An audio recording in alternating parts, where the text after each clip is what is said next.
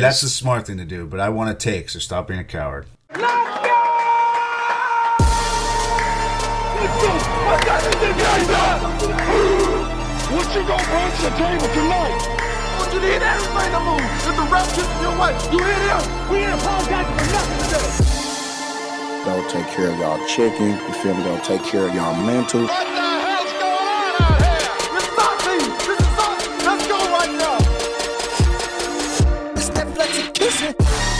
Welcome into the Fantasy Flexecution Podcast. I am your host, Brett Pelshati. With me now and always is my boy, Kyle Settle. What is going on, my dude?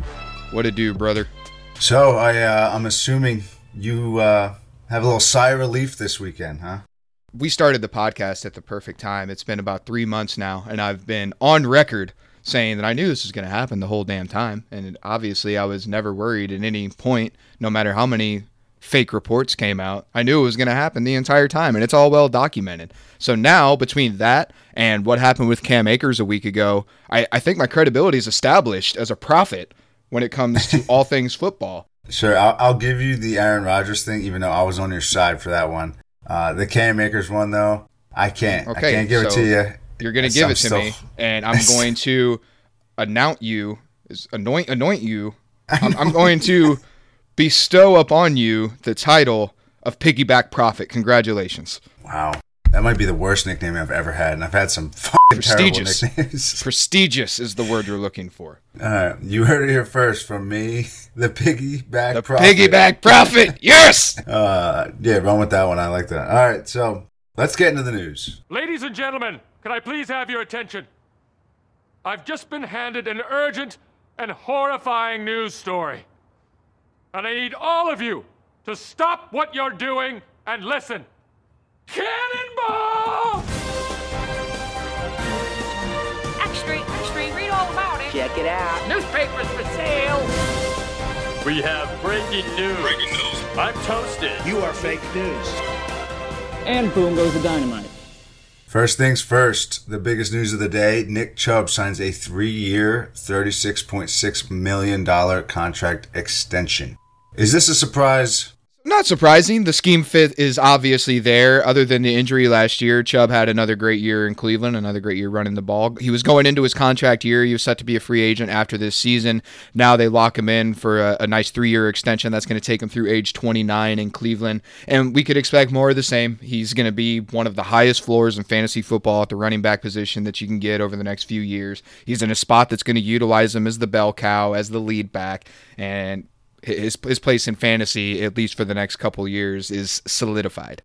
Yeah, it might sound like a dumb question when I say, does this surprise you? But in my opinion, the, the Cleveland Browns are one of the closest things to Moneyball we've seen in football. So I thought maybe they, they'd be the team that doesn't sign their running back. You know, he's an all star, great, fantastic running back, a player that a lot of people consider the best runner, pure runner in football. And I was thinking, man, maybe maybe Cleveland's going to shock us all and not pay a running back. Um, you know, even one as successful and as talented as Nick Chubb because they're different. They're playing they're playing a different game. They're playing chess while everyone else is playing checkers. But lo and behold, they do the cardinal sin, in my opinion. They paid a running back. Well, so they, they signed a but- running back, but it, it wasn't like the deals that have really come back to backfire that we've seen before, like the Todd Gurley and the David Johnson, and I guess Jerry's still out, but even the Ezekiel Elliott deal when he signed. This isn't a six year, $90 million contract like we saw from Zeke, and, and it's nothing like we saw from the Todd Gurley or David Johnson contracts. I mean, although we're still waiting for the details to come out, we're talking about a three year extension worth about $12 million a year. And, and I'm just going to assume, and this is all assumption, that there's probably an out after year two of that extension, which is going to make up probably around 12 14 million dollars of that figure so it, it's it's going to average out probably I'd guess between a 10, 10 to 11 million dollar a year contract which for one of the game's top running backs and we look him at a, look at him from a fantasy perspective where he's just yeah he's he's one of the really goods but when you talk about what he does for the football team and for Cleveland he's an elite player at his position and he's absolutely deserving of making uh, the 10 to 11 million dollars a year that I expect this deal to be worth So the guarantees is twenty million, I believe. Um, and the reason I think it's not smart is because I mean you look at all the, the great players they've drafted recently, they're going to have to start paying these guys. You know, what I mean, like people say Cleveland's in their window, right? Because they have Baker Mayfield on a rookie deal, deal still. They have Myles Garrett. They have um, who's the offensive lineman they drafted in the first round last year, playing really well. They have Denzel Ward.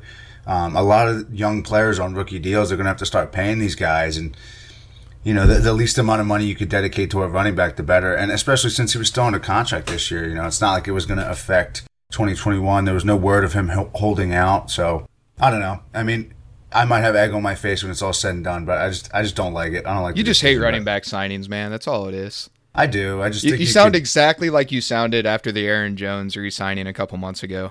Yeah, I mean, you could just find replaceable talent there so easily, and like I, I guess, yeah, but if you just need a one-year guy, you can go sign a vet and get eighty percent of what Nick Chubb gives you, and save a ton of money on it. I, I get what you're saying, and I don't disagree with it. And it's weird that I'm going to come across sounding pro pay running backs when that's really not the way I feel at all. It's I, have said the same thing about running backs as a lot of people have for a long time. They're just like kickers, right? Meaning that there's a few of them who are head and shoulders above the rest. There's a few of them starting in the league that are just do not deserve to be starting running backs. And then you got somewhere between 20 and 30 guys who are all interchangeable. But Nick Chubb's not one of those 20 to 30 guys. He's part of the guys He's one of the guys on the one end of the spectrum that is an elite. He's a difference maker, and you can build an entire offense around him. Even though I'd say nine times out of 10, I'd be with you and saying, yeah, most of these running backs really don't deserve a second contract because you can go find their replacement in free agency or in the draft. But I don't think that finding Nick Chubb in free agency or in the draft is something you can really count on. I, yeah, I mean, he don't get me wrong. You know, don't hear what I'm not saying. He's a fantastic player. He's a great player. He probably deserves the money. It's just uh, wouldn't be me. That's all I'm saying. The biggest news of the past week, and the news that we kind of mentioned here uh, to open the show, the Packers and Aaron Rodgers agreed to rework the contract. So he's back in Green Bay, and uh, he's bringing Randall Cobb back with him. Um, huge news, massive news with many implications both in real football and fantasy. But like we've been saying for the past six weeks, this is this shouldn't be a surprise to anybody. He was always going to come back nobody really knew what was going on in Aaron Rodgers' head, and that was his choice. He wasn't letting anybody in, wasn't letting anybody know. But I think this was his plan all along. Once he got control over his future, he'd be back in Green Bay. And lo and behold, we're sitting here in uh, just preseason's what five, six days away, and Aaron oh, yeah. Rodgers is wearing green and yellow again. No surprise for us. Yeah, it's what we've been saying the whole offseason. Big credit to Andrew Brandt. If you don't follow him on Twitter, I think he's one of the best follows in social media. Obviously, an ex executive with the Green Bay Packers. Uh, you and I downplayed it, and it turned out we were right the whole time. Just didn't ever let all the, like I said, clickbaity materials that were floating around out there. Everyone's searching for clicks, and we, it was never us. We uh, we stayed true to what we were seeing, what we were hearing, what the actual news was, and if that was you, then this didn't come as a surprise from you. It's what you expected to happen the whole time. And now he's back. He says he has, he's 100% in. He gave a, a lengthy press conference back on day one where he really just unloaded everything about the offseason. If you haven't watched it yet, I think it's definitely worth the watch. He seems to be completely invested in 2021, as does the rest of the Green Bay Packers. And like I've been saying, the, the whole offseason, I expect this year to be his final season in Green Bay. Uh, they reworked his contract, like you said, and now 2023 is a void season, meaning he's going to finish out this year in Green Bay, most likely get traded with one year left on his deal. And it does leave him some leverage as far as what team he will go to, although it's not going to be put in black and white that he has control over where he goes. He's going to get traded somewhere, and whoever's taking on Aaron Rodgers in that trade is not going to do that trade without an extension on the table. They're not going to do do make a deal for one year of Aaron Rodgers. They're going to make a deal under the assumption that he's going to resign, and obviously that's all up to Aaron on whether or not he wants to resign with one of these clubs. So ultimately, he will control at least to a certain point where he ends up should he be traded after this season. You know, we always try to project, uh, you know, whose value is going to be ascending or descending uh, here in about six months or whatever. Guys you want to invest in early or get out of early, and uh, I'm just curious where where could Aaron Rodgers go where his value would be better than it is right now. I know the obvious choice for a lot of people is Denver because all sure. the weapons. Um, but you know, if Denver doesn't make a move, you know who's going to pony up for a 37 year old quarterback? 38. Not to say that 38 year old quarterback. Well, not I, I think he'll that, be 38 this season. Rather. Yeah, I mean, not to say that he isn't worth it. Obviously, he's one of the greatest of all time um, especially with his arm. You know, he may not be the most mobile, but he's very, uh, he's a great pocket manager. He's a great get out of trouble guy, and, and, and I think he could succeed anywhere. But for fantasy, we're more worried about the, you know, the statistical side of things. You know, where can he get the most yards? uh, and touchdowns. And I don't know if any place is really better than Green Bay right now, besides probably Denver. But uh, you know, if Denver doesn't pony up, where's he go? I mean, wh- So I'll- I'll is it worth getting out of him now or no? I'll, I'll float the same ideas that have been floated connected to uh, Deshaun Watson this offseason. What if it's Philly? What if it's uh, Miami? I, I, both of those guys, uh, both of those teams, rather, I think obviously would rather have Deshaun because he's much younger and those are much younger teams. And you, you try to apex at the same time. I don't know if either of those teams are really in win now mode. So do you go out there and make a move for Aaron Rodgers if he's only got another year or two left playing at the elite level? You'd probably, assuming that he's back in football 100%, rather have Deshaun Watson for that time being that he's about 13 years younger than Aaron Rodgers. Any team I could see ponying up. How about the Pittsburgh Steelers as an idea with the receiving corps that they've got? Obviously, Roethlisberger in his last few years, if if maybe his last year, they still have enough talent in place. There's enough playmakers on that defense. It's still a good enough defense. Uh, a couple of okay receiver or tight ends, but you've got a, tr- a three-headed monster at wide receiver that I think a quarterback at Aaron Rodgers level could really turn into elite weapons. Yeah, that would be that would be great in my opinion. I would love that. I think that would be fantastic for his fantasy value, especially like a guy who wants to extend his uh his window. You know, a guy who wants to win. That that makes sense. It's a great place to go. Um, I also wouldn't rule out some place like New England, a place that you know Bill Really? Belichick zigs when everyone else zags, and you know, say Mac Jones doesn't show him what he thinks they you know he should, or, or he, he's not the guy that he thought he was getting at 14 in round one of the draft this past year. Maybe he just cuts bait and he's like, you know what? I'm 70 some years old. I won a bunch of Super Bowls with one of the greatest quarterbacks of all time. It's time to get another one of those guys.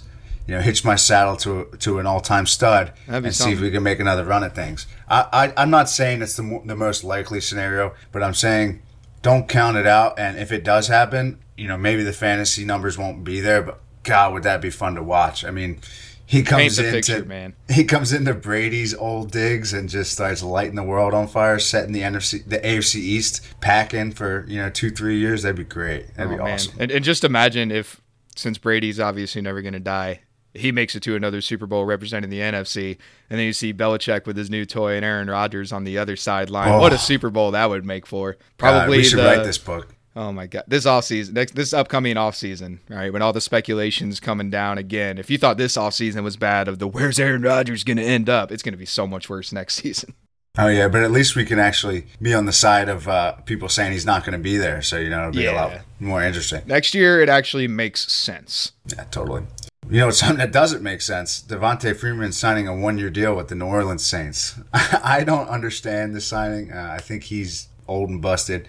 Uh, great watching his career in Atlanta, but we saw what he did in, in New York last year. Not great. Not very pretty. Uh, kind of sad to see an old fantasy stud uh, putting out poor performances like he was last year. But are you uh, are you concerned about anybody in that backfield? You know, losing touches to Devonta Freeman. Uh, no, maybe a little. I mean, obviously this Really? isn't this isn't going to affect Alvin Kamara at all. We know that, but I've never been high on Latavius Murray, even at his peak when he was quote unquote breaking out in Oakland. I never really thought he was that good of a running back, and he, he's been steady Eddie, if nothing else, whenever eh, with his time with New Orleans. Kamara's role is obviously safe. He's never coming off the field for Devonta Freeman. The thing is, Devonta Freeman is, I think he probably would closer be a closer comp to Alvin Kamara than he would to Latavius Murray. But I, I don't know. Maybe he spells Murray here or there, and or maybe he comes in on thir- some third downs and they move Kamara into the slot, something like that. I mean, it's Sean Payton. You can't put anything past him. He's going to try to be mm-hmm. creative with the weapons he has. But I'm completely with you. And what we saw last year with Devonta Freeman, where I, I- he couldn't even hold on to his starting job after Saquon went down. Like he couldn't even be that next guy up for New York. He ended up losing out to Wayne Gallman. So I'm I'm not picking him up in any formats or anything like that. If I'm an Alvin Kamara owner, I'm not worried at all. And if I have to rely on Latavius Murray, I'm probably not in fantasy much longer. I should probably get out of the business. I wouldn't even say that he's a lock to make the roster. I mean, we haven't seen the details of this deal come No, out yet. yeah. You know, he, he might not even be on the team come week one. Uh, so there's a, there's a random signing for the day. We have Taysom Hill, also New Orleans, taking first team reps. So the people that thought um, Jameis is going to be the starter, you know, maybe Maybe not. Maybe not. It looks like Taysom Hill's taking first team reps, and, and and I don't think anybody should be surprised by this. We talked about it last week when Michael Thomas, uh, the news the news dropped that he was not going to be able to start the season. That Taysom Hill being the starting quarterback makes a lot of sense. You might have to change your offense up completely and run a Taysom Hill led you know, rushing attack uh, that you frame your offense around. You really can't throw the ball well with Taysom Hill. At least I don't think you can. And the weapons around don't really contribute too much of a uh, high-powered passing offense anyway. So Taysom Hill taking first team reps, not a big surprise here. Yeah, don't be surprised when we see uh, what's the name of the head coach from Navy, Ken Niumatalolo. I, I can Uh, no yeah, way I yeah, can pronounce that. The guy who's been running the triple option for the last twenty years over Mm-hmm. in uh, Annapolis. Just do, don't be surprised to see him come into New Orleans. Maybe run some triple option, Taysom Hill, Jameis Winston, and hey, Devonta Freeman in the backfield. Oh, that'd be sweet. Now Don't you're forget about Adam terrified as a defense. Don't forget about Adam Oh yeah, Trautman leading the way. Getting Now an end this. I'm, I'm signing me up for this. I'm all about it. All right, we'll move over to Denver. Drew Lock and Teddy Bridgewater. Reports are out of Denver that there's no separation between the two. We don't know who's going to be the starter yet. Uh, I know me and you want Drew Lock for fantasy purposes, but uh, who do you think You if you had to you had to put a pin in it now? Who's the starting quarterback for Denver come Oh, boy. week one?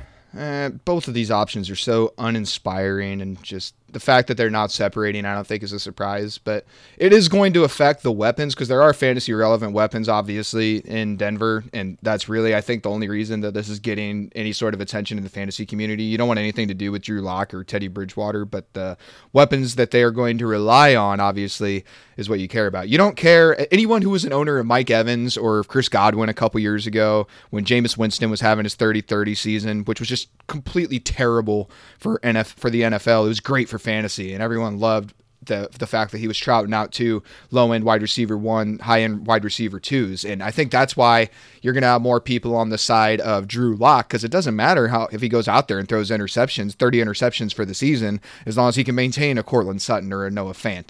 Now the contingency to this, or I, I guess the opposite view would be, is if you are a Jerry Jeudy owner or a Jerry Jeudy believer, you're probably rooting for Teddy Bridgewater in this one because you can't really rely on him to make those big downfield throws or those necessarily red zone throws that Courtland Sutton or Noah Fant are built for. You want those checkdowns in the slot, those targets that maybe aren't necessarily very beneficial to real football, but for fantasy, they have a place. And in any sort of PPR league, and if you have uh, Jerry Jeudy that you have to rely on to be in your lineup, you want Teddy Bridgewater, I think, winning this job.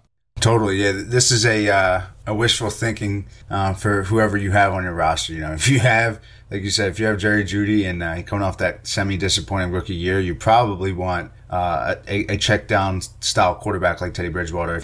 Keep an eye on that one. Um, next, we have the 49ers signing Jordan Matthews. We talked about a few weeks ago. Jordan Matthews bulked up, you know, gained Yeah. 147 pounds, and now he's playing tight end.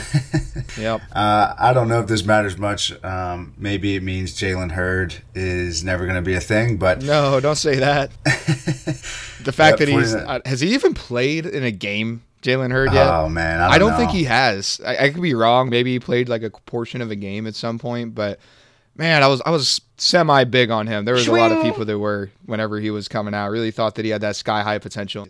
he was like a third or fourth round pick. Uh, Jalen Hurd. Jalen wasn't? Hurd, yeah, he was uh, either late day two or early day three. Yeah, All right, well, uh, we'll finish up the the news section with a little retirement. Sad to see him go. Theo Riddick is no longer playing in the NFL. Hung him up. Had a pretty fun career out of Detroit. Uh, he was a thorn in a lot of fantasy owners' side as a as a touchdown vulture, a receptions vulture, but he always made for a fun player to watch. Uh, pretty solid career for for an undersized back. It was awesome. Yeah, he was the reason that there was never any elite running backs in Detroit all those years. Right, has nothing to do with the Sure. the complete ineptitude of the organization as a whole. No, it's Theo Riddick's fault. But Ah, no, yeah. I, I- said the other day I comped to Theo Riddick's career. I, I called him Darren Sproles without explosion. Would you say that's a fair comparison? yeah, yeah, yeah. No makes sense. explosiveness, Darren Well, Sproles. Darren Sproles makes every other undersized back look even smaller because what he did at his size in his career is just mind blowing. I mean, from when he was playing for the San Diego Chargers to when he was playing for New Orleans and then eventually Philly. I mean, he produced everywhere at a high level. So you can't really compare any of these satellite backs to, to Darren Sproles. It'll make them all look silly. You're right. Injury roundup. This is going to be a new weekly thing for us. You know, with, with training camp starting perhaps. up. Yeah, unfortunately for sure. Um, it's just part of the game. You know, it's a tough game. A bunch of injuries coming out in week one, and that that's usually how it goes. You know, guys getting their bodies back into football shape. There's going to be some nicks, there's some bumps and bruises, and it always seems to hit some very relevant fantasy assets. So we'll start off the top with Colts quarterback Carson Wentz with a foot injury. Uh, he's not expected to be season ending, according to Adam Schefter. Um, but from what I've read, they're getting a third opinion. A third opinion doesn't sound very inspiring. no, isn't a second opinion good enough? I mean, Yeah, if you'd you don't like what the first opinion is, you go for the second. They tell you the same thing. Ah, we're gonna ask someone else. Like, all right, whatever.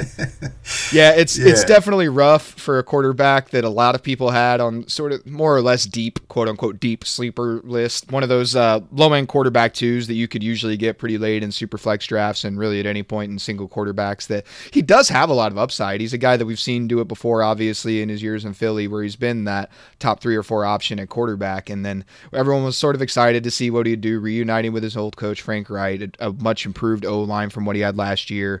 Uh, some young, albeit unproven uh, wide receiver weapons. Uh, There was a lot of optimism, I think, around the Colts offense as a whole, and then obviously throw in their uh, their stud running back Jonathan Taylor. This is going to be tough. They uh, they they don't really have any inspiring names to back him up. They just brought in uh, what's his name? Oh, Brett Hundley from Arizona and Green Bay that he's going to compete for the backup job. This is a wide open division looking at it from a football standpoint. This is going to put a big swing in things because I think the Colts were Vegas favorites going into the season. I think they uh, they overtook Tennessee. I think Tennessee with got within half a game or so, may have overtaken them after the Julio trade. Since then, I, I I dare say Indy has been has since returned to the favorites in the AFC South. This is probably going to push Tennessee back up and really it's just a disaster for everyone who is grabbing Michael Pittman late or anyone who still believed in Parris Campbell, the Mo Alie-Cox truthers out there because there's one in every league who's going to pick them up and it, it's it's going to be tough but uh it's going to be interesting to see how they deploy the running game after this. If they do have to go to a, a backup uh, quarterback for an extended period of time, how does that affect Jonathan Taylor? And it's going to be interesting to watch. Speaking of the backup quarterbacks, I mean, you have Jacob Eason, you have Sam Ehlinger, and then you have, like you said, uh, Hundley that they just brought in. So, not very inspiring options to throw in at quarterback if Carson Wentz uh, is in fact injured. I mean, and say what you will about his, his season last year, it was absolutely horrible. But we at least have seen him play at a very high level, an MVP caliber caliber level, and that's what a lot of his cowboy level. Boo Rebel. Uh, but that's what a lot of people were hanging their hats on. Now it's looking like you know he's just he's just injured again, and it kind of sucks. Especially, I mean, even for Eagles fans, you know, we, we need him to play seventy five percent of the snaps for that second round pick to turn into a first round pick.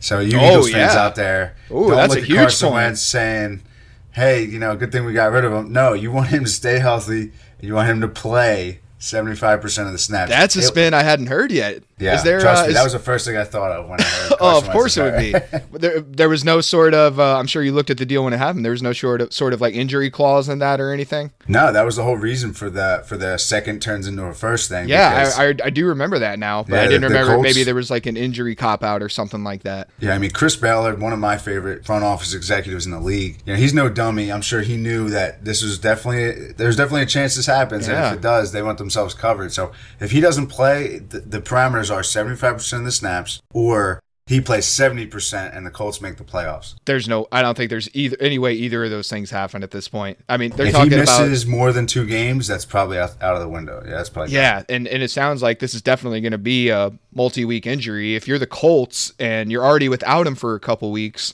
all it takes is him missing four games, and you're moving this pick up a full round. Then why would you rush him back? Like if there's any sort of even if this is like a, a two week injury, why not just keep him on the bench for an extra two weeks? This seems like all the excuse I need to keep Carson Wentz on the bench for at least four weeks. So yeah, I mean, it, you probably wouldn't do that, you know, like because if you're a head coach, you want to win. If Carson Wentz gives you your best chance to win and he's healthy, you're putting him in there. But you know, if they get close to the end of the season and they're not in playoff contention, then all they have to do is sit him for maybe one or two more weeks. And Yeah, maybe.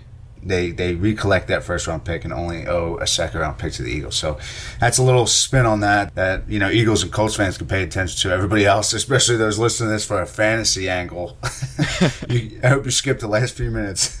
Yeah, uh, so they start their season. They've got the Seahawks, Rams, and then division rival Titans. Week four, they have the Dolphins. Week five, they have the Ravens. So a really tough stretch Oh, there. shit. Weeks, yeah, weeks three through five with the Titans, Dolphins, and Ravens all on the road. Yeah, I don't see any way that I'm bringing Carson back to face that gauntlet. Then it gets a little bit easier. You got the Texans at home, but even after that, you got the Niners and then Tennessee again. Holy cow! That that first half of the schedule is Yeah. brutal for Indianapolis. That might have, that that might have done it. That might have closed the door on the Eagles getting a first round pick for Carson Wentz, and uh, which sucks because they would have had three first round picks because they have Miami's, Miami's too, own, yeah. and then they would have had the Colts. But that's enough time talking about the Colts. Dak Prescott got an MRI on his throwing shoulder, and it turns out to be a shoulder sprain. All you Dak owners out there can relax, take a deep breath. He shouldn't be missing a ton of time with a shoulder sprain. Okay. Yeah, hopefully. Yeah, I mean that. That being said, it's not something you want to see, especially this early in training camp. But it happens, and he's also coming off of not playing football for almost a full year. Okay, so his body needs to go through this process of getting his bumps and bruises out of the way. It happens. It's natural. Don't stress out. Dak should be good for week one. Another quarterback, Lamar Jackson, on the COVID list, as well as wide receivers Curtis Samuel for Washington and Andy Isabella for Arizona, all on the COVID list. Not good news. Uh, there's no real analysis on this stuff. It's just wait and see. You know, you don't know if they actually have COVID, if, if they were close to somebody who had COVID. It's just something you got to wait and see. If, if you already drafted them, nothing you can do. If you didn't draft them yet, maybe you can get them at a discount. I don't think it's going to be a long term thing, um, but it's something to keep your eye on. Yeah, I'm not worried so much about uh, Lamar Jackson. Obviously, he's been the franchise quarterback for there there for some time. So Curtis Samuel, I think this does have a little bit of an impact. Anytime you're a wide receiver going to a new team, you, you got you got a lot of stuff that you got to learn very quickly. You got to learn a whole new playbook. You got all this new verbiage, and then obviously getting in sync with your quarterback. And, and he's going to be missing some time for that. And Andy Isabella, he's he's an end of the bench roster stash anyway at best right now. I don't think this has much impact on his dynasty value at all. So the one thing about Curtis Samuel that you can have a little comfortability with is that he is reuniting with Oh, good point. Good point. Ron Rivera and also Scott Turner, his former OC, Norv Turner's son um, from Carolina. So at least the learning curve should be a little bit smaller. I'm sure the playbook has changed a little bit since he was in that offense, but uh, it shouldn't be that drastic of uh, you know like a rookie or completely different guy coming from a spread to a run heavy offense kind of thing. So finally, our last set of injury news. Actually, second to last. Kenyon Drake and Rhamondre Stevenson both activated from the non-football injury list. We did talk about Rhamondre Stevenson, I believe, last week or two weeks ago. Yeah, we talked about Ro- him going on the NFI. Yeah. Yeah, so rookie, um, he's getting back on the team. Hopefully, you know, he can come back in and, and, and get more acclimated quick, quicker than uh, he, he would have had to otherwise. But good to see him back on the field. And Kenyon Drake, the $11 million running back, is uh, back on the field in Oakland. I feel like you hate him. I just, I've been burned by him. Oh, that's why. I feel like he's he's not that good. Like I, I'm not holding on to the. I thought he was good going into last year, so you know I still think he's good. It's like no, I thought he was good. I watched him play, and Never I was I was turned off. Yeah, Hey, I mean you I, should I have listened to your boy. I was saying it. I mean, we didn't have a podcast to back it up at that point, so I can't go back and check the tapes. But Yeah, now I, I was not touching him anywhere last year. Gosh, that ADP was out of control. There's two ADPs looking back that really stick out to me that I'll never forget, and that was Kenyon Drake going in the first round last year, and He then went in the first round last year. He, he was the end of the first round pick last year. It, it was ridiculous. He was, uh, depending on the site you looked at, he was somewhere between the 110 and like the 206. Like it, it swung a little bit there towards the top of the second, but his was only the second most outrageous. The first I remember is back in 2015 when Eddie Lacy was going as the 103 in fantasy drafts. And as a Packers fan, I was looking at that saying, what the hell is that about? That was ridiculous. Lacy. Shreddy Lacy. I think that was the year that he started eating again and he finished as like the RB22 or something. Like he was like a former drug addict. He started oh, eating Oh, again. God, My God, Kelvin Benjamin's role model, apparently. that's a good throwback call though. I haven't heard that name in a while. 2015. Shreddy Lacy. All right, and finally, to round up our injury roundup, OJ Howard is practicing again. He's back. The uh, the best bust tight end in the past however many years. He's back practicing. Are you worried about it? Are you uh, are you looking at any of these tight ends in uh, Tampa Bay? Are you staying steering clear? Well, it's good news. I'm not going to dive into it too much because we are going to talk about OJ Howard a little bit later on the show today. But it is worth noting that this is the first time he's been back practicing since tearing his Achilles last season. The same injury that just destroyed Cam Akers a couple of weeks ago is the same one that OJ Howard is returning from. But the fact that he's back practicing, I don't know, maybe you Cam, Cam Akers owners can take a little solace in that, seeing that he was able to come back and get back on the field in less than a year. But I mean, obviously, two very p- different positions when it comes to tight end and running back, and the way you're, you have to utilize that part of your body in the different spots. Yeah, so you kind of mentioned it there. What we're doing today is we are looking at players from all four major positions in fantasy and trying to analyze the difference between where they're going in redraft and where they're going in dynasty. Trying to figure out why there is a gap and uh, if we agree with it or not, and tell you kind of maybe where you can find value in either redraft or dynasty. So, since we started talking about OJ Howard, do you want to start with tight ends? Sure, we can do that. Um, just one last contingency to throw on there. Obviously, you could go anywhere and find differences in redraft ADP and dynasty ADP, but nine times out of 10, the reason for that difference is going to be due to age. No one's asking themselves why Tom Brady and Aaron Rodgers are going so much higher in redraft than they are in dynasty. It's obvious, okay?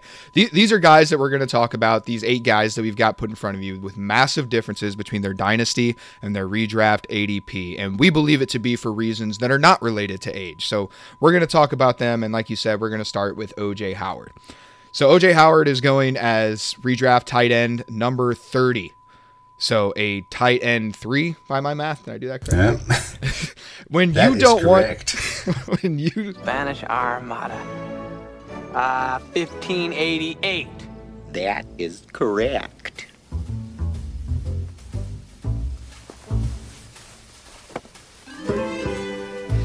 When you don't want uh lower end tight end one or high end tight end twos on your team, then obviously tight end three is probably not someone that's even being rostered in most leagues. I don't know if I'm going to present a case against it, but I am going to say that I do think that tight end 30 is is definitely he's undervalued right now. In dynasty, he's going as the tight end 24. It's pretty obvious what his major downfall is, and it's the fact that he can't stay on the field. He's never played a full game. Out of the 64, or played a full game, I'm pretty sure he's played a full game. He's not that bad. Never played a full season. For the 64 games in his four year career that he's been eligible to play, he's only been able to get in on 42 of them. So obviously, there's injury concerns. I'll take you back to 2018. He did show us, even though he missed about half the season, but he did show us in the half of the season that he was there that he can be a good tight end. He finished as the tight end five that season and half PPR points per game. So he has flashed that ceiling here and there, but obviously never long enough to put it together for an entire campaign. So, is this a guy you're just completely hands off of no matter what? Because we talked about him a little bit prior to this, and it seemed like I was more pro and you were definitely more against. I'm fine with rostering OJ Howard because a year from now, his value is going to be better when one of two things is going to happen. He's either going to stay in Tampa and Gronk's going to be gone, who's a free agent, or OJ Howard, who's also a free agent, is going to go somewhere else and people are going to get excited just because it's a new scene. But you seem to be pretty much hands off no matter what. Yeah, so I think like like you, a lot of people look at OJ Howard and think better days are coming. I think that's why he's 24 in the dynasty rankings and 30th in redraft because you know he has Gronk in front of him right now, and in Tampa he's he's put on close to nothing uh, to make you think that he's he's worth a pick or worth a start here in 2021. But a few things I have to mention about OJ Howard to clear up why I'm just not I can't possibly get excited about him is you know his last close to full season. Uh, by the way, he's never played a full season. Um, in 2019, But he has played a four- full game. Can, can we verify that he has played a has- full game? Okay. He has played a full. I'm surprised he played a full game, but he has played a full game. He finished as a tight end one one time in 14 games in 2019. Uh, in all of his career games, he's had less than, or excuse me, in 30 of his 42 career games, he's had less than six targets. He has never ever gone over 100 yards. He's only had more than one touchdown twice in his career. Uh, you've already mentioned it. He's missed 22 games in four years, which, if you add that up, is more than a full season. his ADP, his ADP being six spots higher in Dynasty, I think is strictly due to his athleticism and the possibility that he makes it out of Tampa and becomes something maybe a low end tight end one. But you know, let's not forget a low end tight end one doesn't really do much for your fantasy team. Uh, it's more of a spot start that you'd be happy to have than, than a guy you have to consistently trot out there. So no one's taking him as their tight end one. You're you're taking him as an end of the bench stash in I think this is the big reason for the disparity between the ADPs is you don't have the roster size to do this in redraft. You you, you can't mm-hmm. afford to keep OJ Howard at the end of your bench holding on to his spot thinking he might be worth a start. In Dynasty, you can still hold on to him. You have enough roster spots that if he does go somewhere else, if he's the one over Gronk or Gronk gets hurt or something like that, he does have value this year. I just don't think your rosters are big enough to do it in redraft. But let me ask you if if everything did all come together and he stays healthy for a full game and then a full season and he's the one somewhere, do we agree that he has the talent to be at, least a top six tight end should that happen? Oh yeah, I mean, I, I think it's uh, I don't know if if he's just broken mentally, but like everything, if you look at his player profile, prayer, Jesus, Get his it? player profiler page, it looks like the New York City skyline, dude. There's just Right. skyscrapers, skyscrapers. Everything's in the ninety something percentile. So that alone is enough to get excited about a player, any player, let alone tight end, where athleticism might mean the absolute most um, of, of all the factors you take into account. So yeah, it's of course that's the reason why everybody was so excited about him when he was first coming into the league. And uh, I put something in the show sheet. It was more just to with you than anything. But I said he was Kyle Pitts before Kyle Pitts. Oh, come on, man. I didn't even see that. yeah, I, I, I could tell you to notice it because I figured you would have brought that up. Oh if you man, saw now that. I see it. But yeah, I mean, he crazy athletic, so it's obvious. It's obviously uh, easy to, to think he's going to be something, but we got to remember it's 2021. It's not you know 2017 anymore. We've seen him do nothing, so don't don't get super excited about the theoretical upside. He's he, he's still fairly young, so I would keep him on your bench. Um, and I guess it does make sense that he's 24th in the dynasty ADP as opposed to 30th in redraft just because of the athleticism. But man, even if everything goes right in Tampa Bay this year, who is he getting targets over? You know what I mean? Yeah, it's it's tough to see a path forward for him this year. Someone who is not tough to see a path forward, and I brought him up last week, is Tyler Higbee, the next tight end that we're going to talk about. So he's a lot higher in redraft than he is in dynasty, and he's going right now as the redraft tight end 11. But where I really think you could get value for him is in dynasty, where he's going as the tight end 17. Now he's 28 years old, which is not young. I would say either smack dab in the middle of his prime or maybe just going into his prime as a tight end. And we, as dynasty community owners, will always tell you never to look further than to about two, three years in the future because it's just too unpredictable. You have no idea where things are going to be. And I can look for at least the next three years for Tyler Higbee and be optimistic about his situation. So, looking at uh, Tyler Higbee's next th- two, three year window, he just passed up his potential out in his contract with the Rams. They could have cut him going into the season, and obviously they didn't. They decided to let Gerald Everett walk and they keep Tyler Higbee in house. He's under contract with the Rams at a relatively cheap figure for the next three years. He's set to be a free agent way off in the future in 2024. I don't care about 2024, even as a dynasty owner right now. I'm not looking that far in the future. There's just way too much unpredictability that could happen from them.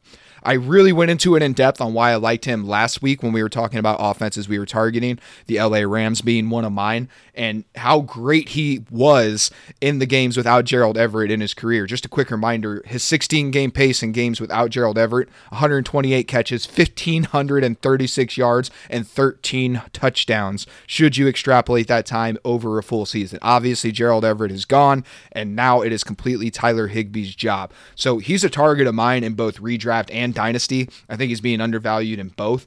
In redraft, I think he has a top four, top five ceiling. And in dynasty, like I said, I'm not trying to look three years into the future. I, I'm not trying to predict 2024 right here as we sit in the end of July, beginning of August 2021. I think you laid it out perfectly. I, I think actually looking at all these guys that we have on the list here today, he might be the, the best value that you get at all the guys we'll talk about today. And you think about, you know, him being, you said he was 28, right? Yes. So we look at Logan Thomas last year, had a great season. He was 29. He's going on his 30th season, and Logan Thomas is getting His drafted. 30th season. 30, 30 year Damn, old he's been playing a while.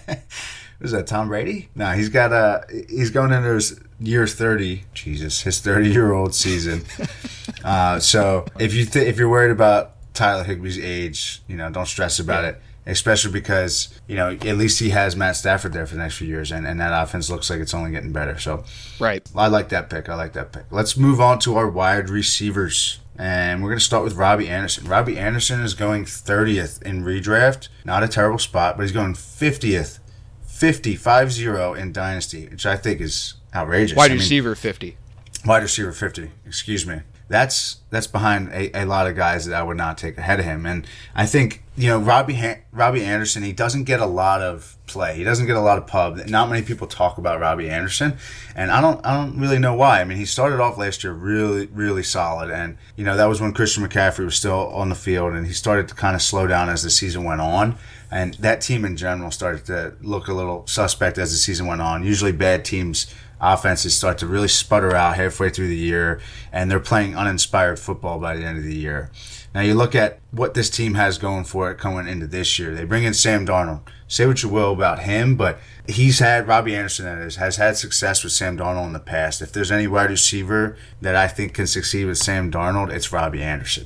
I don't think that's anything to really worry about whether it's a lateral move from Teddy Bridgewater or an increase for Robbie Anderson, you won't know until until probably the first four weeks or so. But there's definitely reason to to suspect that it will be brighter days ahead for Robbie Anderson. There, he's only 28 years old, not too old for a wide receiver. I think we could probably get three years or so out of him as a, as a guy you can start. So I think he's definitely a value going 20 spots lower in dynasty than he is in redraft. What do you think? So you and I are going to be coming across opposite ends of the spectrum on this one. I'm going to paint a picture. Really, Mr. Mr. Negativity is here to bring you No, back, down to earth. He's All right. So, which, which one do you want me to tear down first? You want me to talk about his wide receiver 30 redraft ADP or his wide receiver 50 dynasty ADP? Uh, You know, you know, what, you know, I'll 50 just I'll just combine it. I'll do it all together. I'll, I'll, dest- I'll destroy the whole argument at once. Okay. Okay, all right. So last season, he's coming off the great, greatest year of his career uh, by a pretty decent margin. You could say his 2017 was close, but last year was definitely the best year of his career. He caught 95 catch, or, yeah, 95 footballs, 95 passes over the course of the season. That is 32 more than he's ever caught in his career. As great of a season as it looked like on paper, he was severely fading the second half of last season. He started out like a man on fire, okay? But his final eight games, that second half of the season, which I don't think is too much to extrapolate. I do a lot of extrapolation, a lot of just match this game and take it Yeah, out the whole try season, to but- predict. Sure.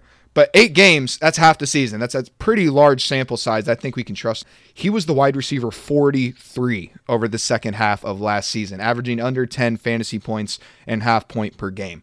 Like you said, 28 years old, that's not a death sentence. You might be able to get a couple more years out of him, but this is the reason that his time is coming to an end. His name is Terrace Marshall. He's the Robbie Anderson replacement in the offense. He was drafted, what, in the second round of this spring's draft?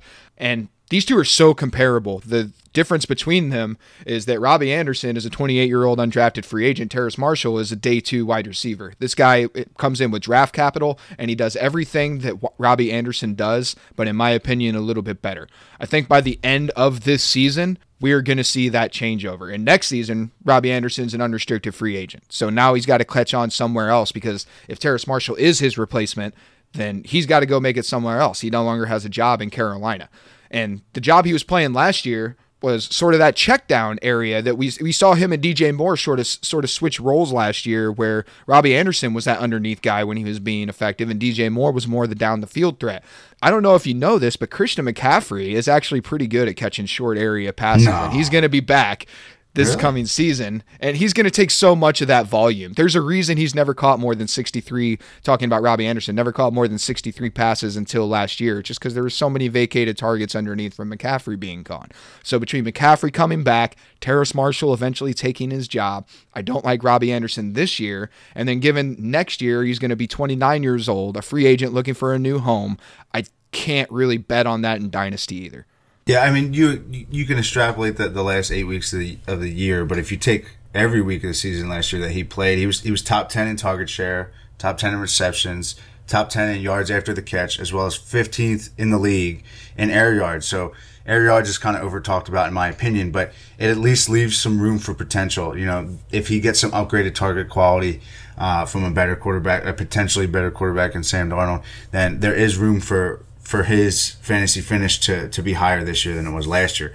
And I just think I've always been a huge fan of Robbie Anderson. I think he's very dynamic. What a lot of people saw as just a deep threat in, on the Jets, in my opinion, is much more than that. And I think he finally proved it playing out of the slot, playing a more close to the line of scrimmage player. I think he has a, a full bevy of talents that a wide receiver would need to succeed in all in all areas of the field. So the fact that he proved that he has his old quarterback, he's playing for a coach that coached him in college and coached him in the NFL now. I think he's I think he's a great investment. And honestly, I can't. You got me kind of between a rock and a hard place with the Terrace Marshall things. I love Terrace Marshall, and I think that he will get his due.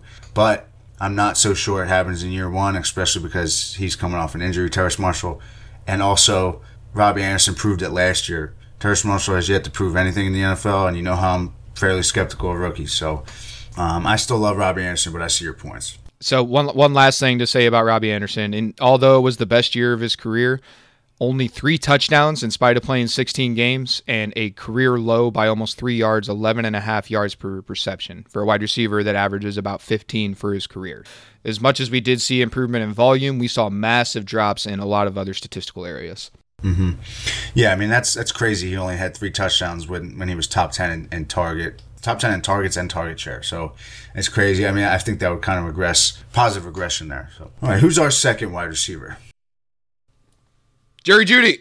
Oh, for you asking Jeudy. me? Yes, oh, okay. I, I, was, I was giving you the handing you over the lead here. Yes, Jerry Jeudy. So uh, he's going as the wide receiver 24 in Dynasty, a low end wide receiver two, but in redraft he's going all the way down at wide receiver 36. So this should be pretty obvious. We talked about it a little bit in the news section of the show as to why he's valued so much more for his long term as opposed to the short term, and it is the quarterback situation in Denver. So you and I have talked about Jerry Jeudy several times over the summer. You've always come in higher on him than I am. I, I, will tell you that I've grown a little bit closer to the mean. Call that positive regression back to the mean, in my opinion, of Jerry Jeudy. That he's probably closer to that 24 dynasty ADP than somewhere in the 30s, which is where I had him for most of this offseason like I said during news and notes, Teddy Bridgewater will be his saving grace should he win the starting job because he is a volume guy and he's not going to get that volume, I don't think, from Drew Lock. He had all the issues last year with Lock, all the catchable targets or uncatchable targets that he received, all the drop passes whenever they were on target. I'm, I'm with you that drops are not a sticky stat. So, and, and, he never had a problem with it at Alabama. So I think that's a, the main reason you can excuse that and say it was just a lot of bad luck last year. As far as where I would take him. I think as far as a team construction point of view, you definitely want to have him as your wide receiver three or later. I, I, get his ADP being at the low end wide receiver two spot. He's one of those guys who's going to always present a high floor, but he's never really going to present that high of a ceiling, at least in a season long capacity. I'm sure he'll have spike games here and there, but he's never someone I would want to rely on to be my wide receiver one or my wide receiver two. He's someone I'm perfectly okay with or even excited about as my wide receiver three or my flex play. But for me, Courtland Sutton, Noah Fant on that offense are going to have much higher upside on a week to week or year to year basis. So I, I'd rather target one of those guys before I get Jeudy. But I will say I am sort of coming around to the consensus of Jeudy as uh, dynasty wide receiver two, wide receiver three. So in, in redraft and dynasty, I want to hear your your your pick here. A guy we've been talking up a lot this summer is DeVonta Smith. They're back to back, Jerry Jeudy and DeVonta Smith at at 24 and 25 in the dynasty ADP. Who would you rather take at that spot? Gosh, is it bad that I just want to answer everything that's close with it's a team construct thing? no, it, it really is. That's the smart thing to do, but I want to take, so stop being a coward. Okay, so if if I so let me paint the picture for each of them. The way that I would want Jerry Jeudy is if I go wide receiver heavy and I I need someone to fill that wide receiver 3 or that flex spot. If I just need someone who's going to score me points every week. Now, if I punt on the wide receiver position and I wait until the middle eight rounds to address it, then I need to shoot for the ceiling. Then I need to shoot for DeVonta Smith because he has a much higher ceiling than Jerry Jeudy and obviously a much lower floor. So, it just depends on how I attack the position. But in a nutshell, I'd probably rather have DeVonta Smith, but there's obviously a path that I would rather have Jerry Jeudy. I think I'd rather have Jerry Jeudy in redraft and dynasty, and I, I think I'm a little bit not opposite of what you're saying, but I'm definitely opposed to the him not having a high ceiling thing, and I think I think he is the exact he's the perfect representation of how important a quarterback is to an NFL team and your fantasy team in terms of who's throwing the ball to your to your uh, the wide receivers that you're drafting because that's what is capping his ceiling. That there's no way Drew Lock or Teddy Bridgewater can turn him into a wide a high end wide receiver two or a low end wide receiver one. So you might actually in redraft be drafting him closer to his ceiling than you think right now. But that's why he's higher in the dynasty rankings because the the Broncos are going to be forced to address address the quarterback position sooner rather than later. God, I can't speak today.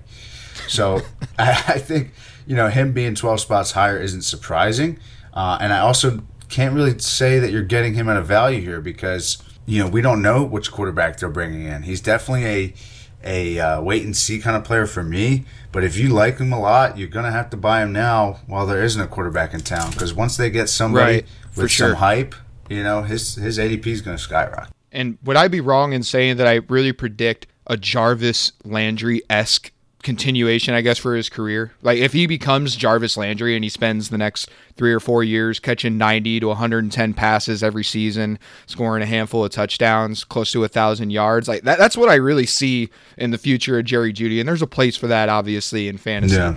No, that wouldn't surprise me, and I think that might be his play style. What I think makes him a better you know, prospect coming into the league. I can't say he's a better player than Jarvis Landry Jarvis Landry has has had a great career he's just been more athletic and more dynamic at the college level than Jarvis Landry was. But yeah, I, I could totally see the playstyle comp. I think that's a good playstyle comp for him.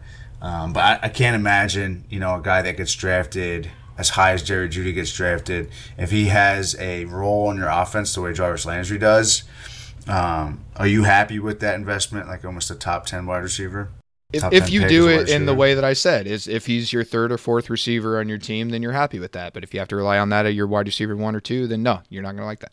All right, that's enough for the wide receivers. We're moving on to running backs. So we got two guys here that you know their ADPs have been kind of fluctuating, but where we have them here, we'll start with Chris Carson. He is the 16th running back off the board in redraft and 23rd off the board in dynasty. And I think it's kind of underrated how good he was last year. I mean, he was an RB one mm-hmm. five times last last, last year. year. That's Every real year. impressive. Well, yeah, that's true. And uh, the the team is tied to him. They signed a new contract with him. It's a three year deal. Um, but I think when you start to look at it, you dive into it on Spotrac, you find out that it's more of a one to two year deal. Right. There's a potential out in 21 or excuse me, in uh, 2022 with a dead cap of just three million dollars, um, which you know to us lay people is a ton of money, but sure, three million dollars to an NFL franchise really isn't much. And then, and, and I mean, if you see, you've seen teams be more comfortable uh, letting dead money hit the books than they have in past in the past. So the team has also shown a desire to bring in new backs. I mean, the year after they got Chris Carson in, granted he was a seventh round pick. The year after they took him, they got Rashad Penny in the first round. Uh, that didn't pan out too well. And um, you know, if they do DeeJay Dallas, after, Travis Homer. Yeah, there's guys they brought in. There's bodies at least. You know, there, there, there is competition there. And if Seattle does cut him after this year, or or gets rid of him after this year, he'll be a 28 year old free agent running back. And you know, I don't really care who you are. That's that's hard to sell to any team wanting to bring in running back talent because they can find a guy in the fifth round of the draft that is faster than you are right now um, probably in better shape, and uh, you know doesn't have the miles. Less wear on the, the tires, yeah. Yeah, doesn't. So, so since you're talking legs. about it, that, that the contract was something I was going to talk about too. Uh, you mm-hmm. talk about the potential out after this season. He's going to be an unrestricted free agent in uh, 2023, but as far as the potential out next season, I don't see the route to that happening because of the really? guys that you talked about behind him. Rashad Penny, at this point, we know he's not staying healthy, and, I think uh, Penny's going into a contract year also. So I, I, because they they denied his option, right? His fifth year option. Yeah, they didn't pick it up because they spent the number what twenty one pick on a running back because they're smart. And then uh, so he's not the replacement for the future. You didn't see anything out of DJ Dallas or Travis Homer last year to make them think that they could carry the load. Like uh, unless for some Alex reason Chris Collins, Carson, baby. Yeah, that definitely not. the, no, no, great stat. I was saving, but since you brought the name name up, I'm going to bring it up. The last time that Chris Carson was not a top 18 running back, Alex Collins was. That's how long it's been. Ooh. Three straight wow. years as a top 18 running back. God, I'm smooth. Oh, but yeah. anyway, going back to the guys behind him, Rashad Penny, DJ Dallas, Travis Homer, you can stench these guys, stash these guys at the end of your bench. stench is probably the right word because these guys aren't don't have it. They're they're not replacement running backs. Chris Carson is Mr. Dependable in in some ways, like as far as the full season because he misses games every single year. He's never played a full season. That's probably his biggest hit, and it's just because the guy runs like he's shot out of a cannon, like he's a man on fire, searching out contact, one of those real old school nitty gritty Pete Carroll type running backs. So I don't think he's going anywhere into 2022. 2023, maybe they readdress, maybe they spend some capital, maybe they go in free agency this upcoming season. But I, I don't see for 2022 Chris Carson's job being in jeopardy for any reason. Yeah, I mean, when I said that they, have that potential out, I was kind of, uh, you know, wrong of me to do so, but I was kind of assuming rational decision making. but, uh, you know, when a team drafts a running back in the first round and doesn't really try to address the offensive line for a decade, uh, then you know, you can't really assume that. And maybe they do. I mean, they definitely like him. Um, there was rumors that they weren't going to bring him back after this year, but they got that contract done fairly early. I mean, they got it done in March. So yeah, I could see a path to him staying there. What do you think about the ADP? Do you think there's value here? Him going 23 in Dynasty? So in redraft, I love the ADP of, of RB16. I think that's a pretty good spot for him, but RB16 is a little misleading because although he's the RB16, he's going a full round later than the low end RB1s, the RB12, RB13. You can get Chris Carson a round or two after these guys because he always seems to be that tier break for people after you get past the Joe Mixons, Najee Harris, uh, some of the other guys we're going to talk about, D'Andre Swift. Once you get past sort of that tier, these younger running backs, no one wants to get Chris Carson, and he ends up falling for another round or two. So I think he goes at a, at a value most of the time. As far as the running back 23 in Dynasty, I think that's fine too. Like, sorry if that's a lukewarm take. They call me lukewarm Lyle for a reason, but I'm I'm fine with that Dynasty ADP because I think he's got two more years of RB2 production, and then you kick the can down the road, and I'm fine with spending that kind of capital for it. You got lukewarm Lyle and the piggyback profit. What a show! Holy shit, man. All right, let's move on to our last running back. Your boy, guy that's been on your fantasy team here for, what, a year or so. He is going one spot before Chris Carson, but he's going 15 spots ahead of Chris Carson in Dynasty. And that is D'Andre Swift going 15 in redraft, the eighth running back in Dynasty. So let's start us off here on D'Andre Swift. So you and I both got some shares of D'Andre Swift. He can't be my guy. You just picked him in a startup. Congratulations I got him in to a you. best ball league. I got him in a startup. nice, very nice. I like him a lot. All right, so uh, D'Andre Swift. Let's start with the redraft ADP, RB15. I think that's probably a little on the low side, assuming that this ADP, which this one is, is giving you any sort of points for receptions. That's how he's going to present to you his uh, floor week in, week out, and also his ceiling because it's him hawking nobody. That, that, that should be the name of a team like with D'Andre Swift on. It's him, it's Hawk, and it's nobody. I'm not worried about any other pass catchers over there in Detroit. He's probably he was on pace outside the injury for 60 catches last season. And that was before the Lions led the league in vacated targets. And D'Andre Swift is going to be right as a rookie who was playing less than 50% uh, for most of the games. But the games that he was able to get on the field and get over 50% of his snaps, he averaged 15.62 half PPR points per game during that time. That would have put him as the RB11. So he was already proving how efficient he was last season once he got the job. Now, obviously, Adrian Peterson's gone, on Johnson's gone. It's him and it's Jamaal Williams. And I don't expect Jamaal Williams to have much more of an impact on D'Andre Swift than he had on Aaron Jones in Green Bay, which was he was still a mid range RB1. I think it's not out of the range of possibility to see D'Andre Swift finish 2021 as a mid range RB1. And as far as his dynasty ADP, RB8, I, I might sort of backtrack that and say that that might be a little rich for me. There's a lot of running backs in that area that I, I would pay that sort of premium for. RB8 is a little bit high. I think you're drafting him around his ceiling there. So I don't know if I pay that price. That being said, I wouldn't be surprised if he does return that value. I just think that's being drafted somewhere closer to his ceiling.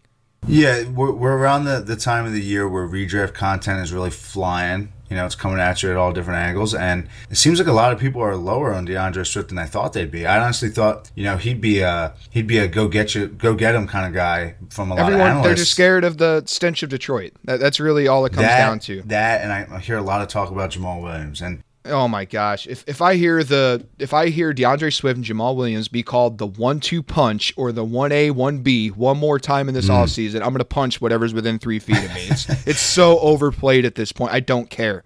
I don't want to talk shit about Jamal Ad, or Jamal Swift. Jamal Swift. What? Jamal, Adams, Jamal Swift. Jamaal Williams. Did you see that pre- that press conference he did? Oh my yeah, where he made the guys uh, play paper rocks. Oh my Yeah. god. So I, it, it's a there. business, man. You got to let people go sometimes. No one plays the same place for forever. But my god, Green Bay fans miss that man. I tell you Oh, yeah. what, dude. He, he, He's he's, a joy to have. It's it's a waste having him in Detroit, the most depressing city in all of the NFL cities, and you put the happiest guy in football there. Hopefully, he turns the program around because man, that dude is a treasure. They took that. They took that title from Cleveland a few years ago. Yeah.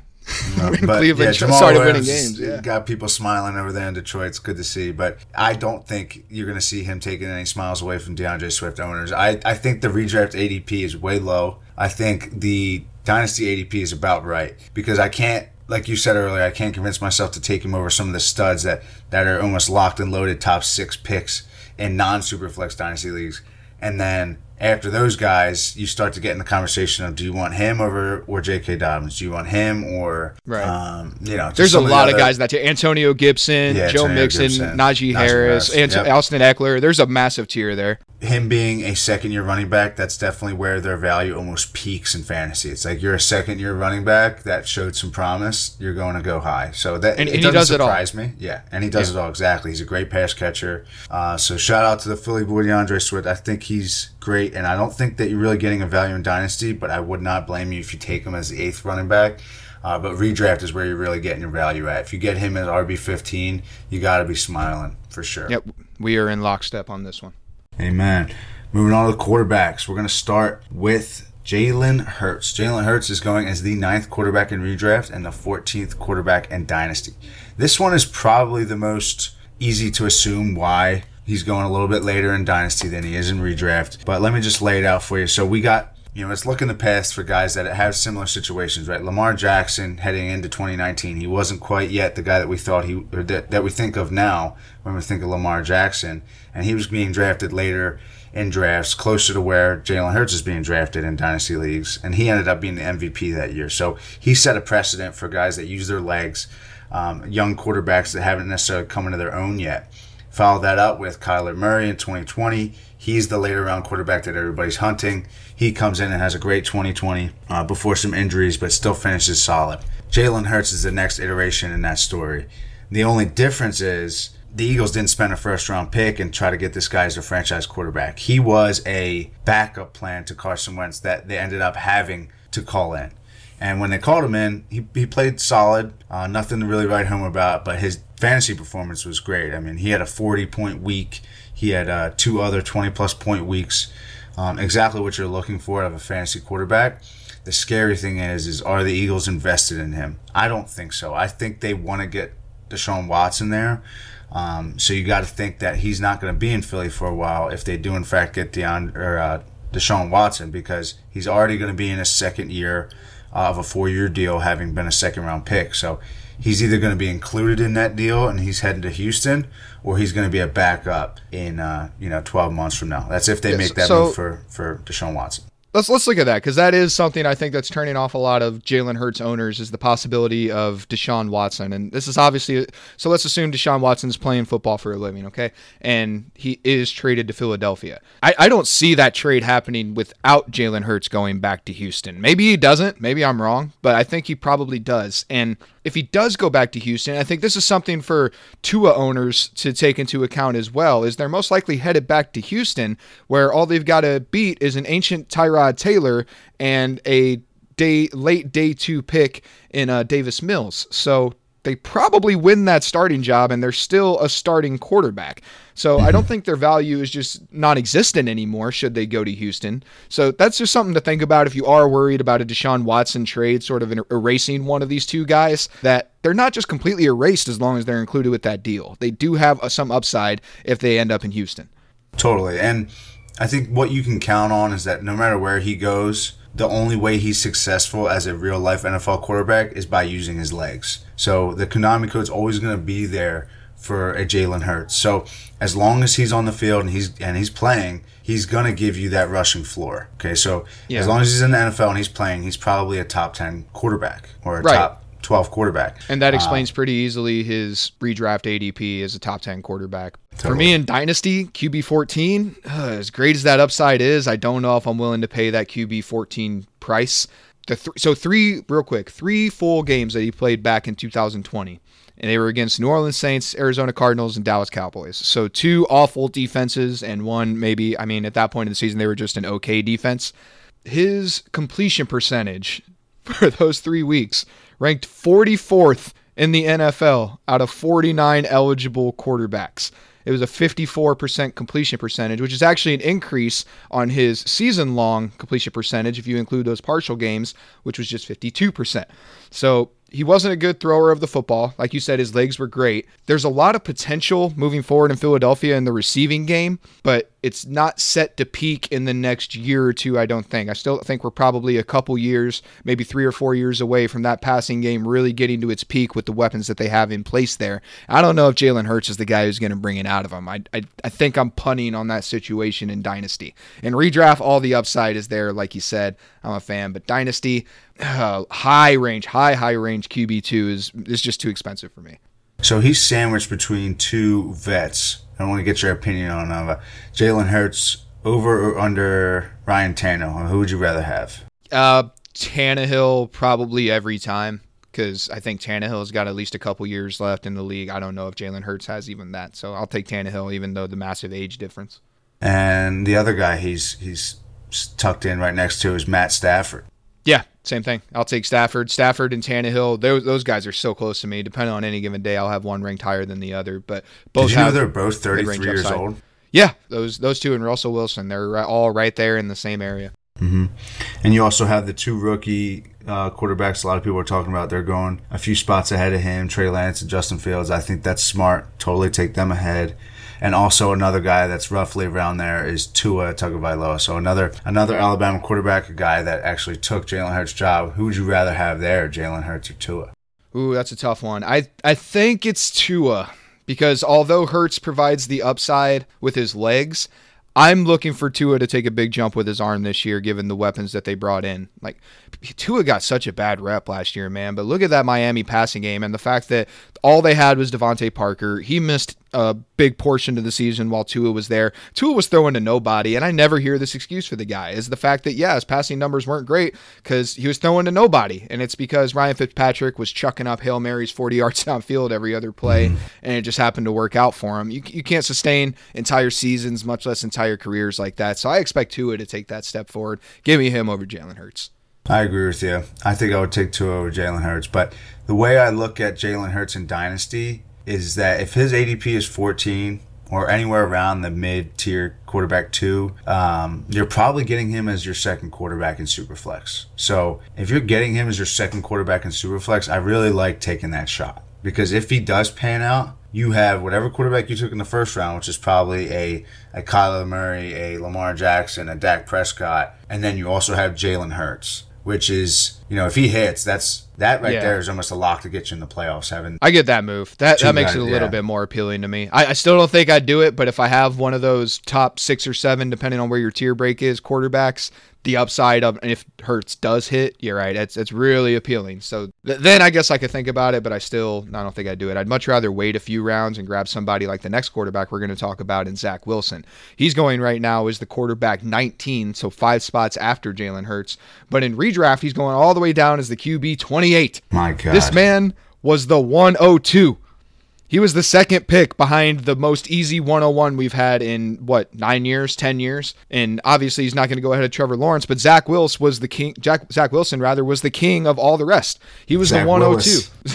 Zach Willowmaker was so freaking fantastic at BYU. Listen to this, what this guy did, man. His quarterback, or sorry, his career QBR, yards per attempt, breakout age, all these things are 90th percentile or better. He had 642 rushing yards and 15 touchdowns in his 30 career NFL games. So although he's not running like your Jalen Hurts or your Lamar Jacksons or your Kyler Murrays, he does present the ability to run the football.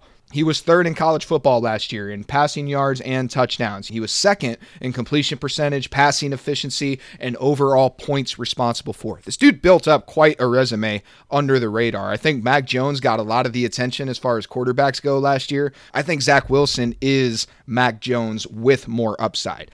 I keep saying it when, when we do when we anytime we talk about rookie quarterbacks, but especially when we talk about Zach Wilson, is that these guys are sound investments. You're not gonna you know kick yourself about taking a rookie quarterback because their value they, they sustain their value, they hold their value. They're like a 2013 Toyota Tacoma, four wheel drive with the lift kit, you know the whole nine yards. This is an 81 Honda. How dare you? They're great investments. They hold their value, and if and when you're ready to get out from under them, you can, and you'll get something back from them. You know, these aren't these aren't bust tight ends or wide receivers that you know, like a N'Keal Harry. You know, in five years, if Zach Wilson is a mid-tier quarterback too in Superflex, you're getting something for that guy. You know, he's mm-hmm. not.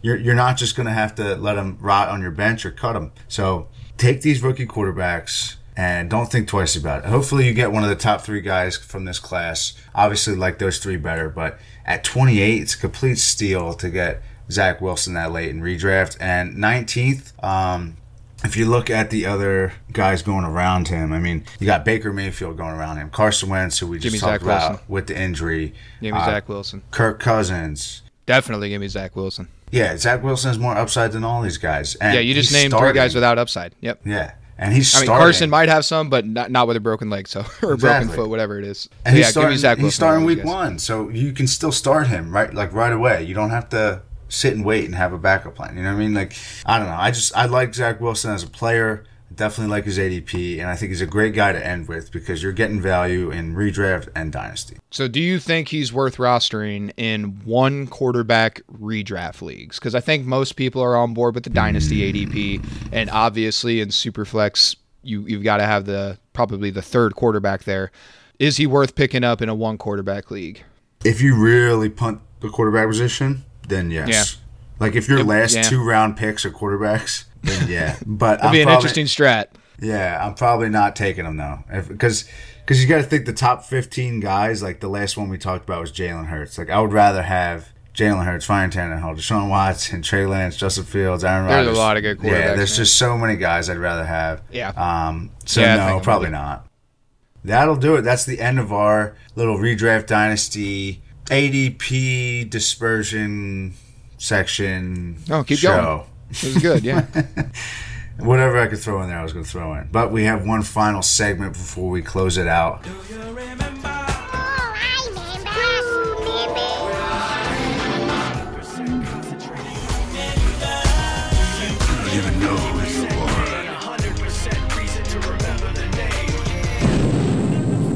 Hey, you remember uh, Corey Dillon? I do. He, I, would never had him on any fantasy teams, but I, I do remember taking sever, several handoffs with him in Madden throughout the years. Yeah, I remember him in NFL Street. Great player. Oh yeah, NFL that was Street. even better. NFL Fantastic Street. God, player. what a game. yeah. Gosh. Gotta come out with another one of those. I was gonna say, do you think we'll ever see another game like that? Oh yeah, for sure. How long? Because we haven't seen one of those games. Like they it was that, and it was uh like MLB High Heat or whatever, where you could like punch the, the guy bigs. on third base as you came around. The bigs, you remember the bigs? The bigs. Yeah, uh, that was the game. Know, I don't play that one. Gosh, uh, and uh, yeah, and they had all the. Oh, we were just watching this at work the other day. The uh, the NBA Street games. You oh, remember oh, yeah. those? They're Dude, awesome. those were so much fun, man. We need more arcade style video games. They'll Since Madden, since Madden has completely shit the bed and like all these games are all about like microtransactions and stuff and they just make their whole game centered around those parts of it now. We need some of these arcade games to make a comeback. They will. And I think with the new gen consoles coming, like I think that's their prime for a reload. You know, they're coming back. I mean, think about uh, NBA Jams. Like everybody yeah, loves that. Same, yeah, game. same style. Yeah, so. Yeah. Maybe we don't need to punch everybody, but the arcade style video game should come back. no, we need to bring back the brawls. yeah, you're right. I, I, tried to keep it PC and go with the times, but Dude, yeah, you're right. We Brian Dawkins. People. That I think that's probably oh, why he's my dude. favorite player of all time because I used to play with him sure. in NFL Street. gosh, Clay Matthews was just a few years too late. I could yeah. imagine because he's my favorite defensive player. gosh, to see him on one of those games, he oh, would have yeah. been friggin' outstanding. He'd be a savage in that game. All right, that'll do it. Say goodbye to the beautiful people. Tell them where they can find us. Yes, hit us up on Twitter at FFlexecution. Find all the up to the date content minus the clickbait at Flexecution on Twitter. Follow me at FF Master Debater. Awesome, guys. Have a good one. Love you. Okay, bye. Peace.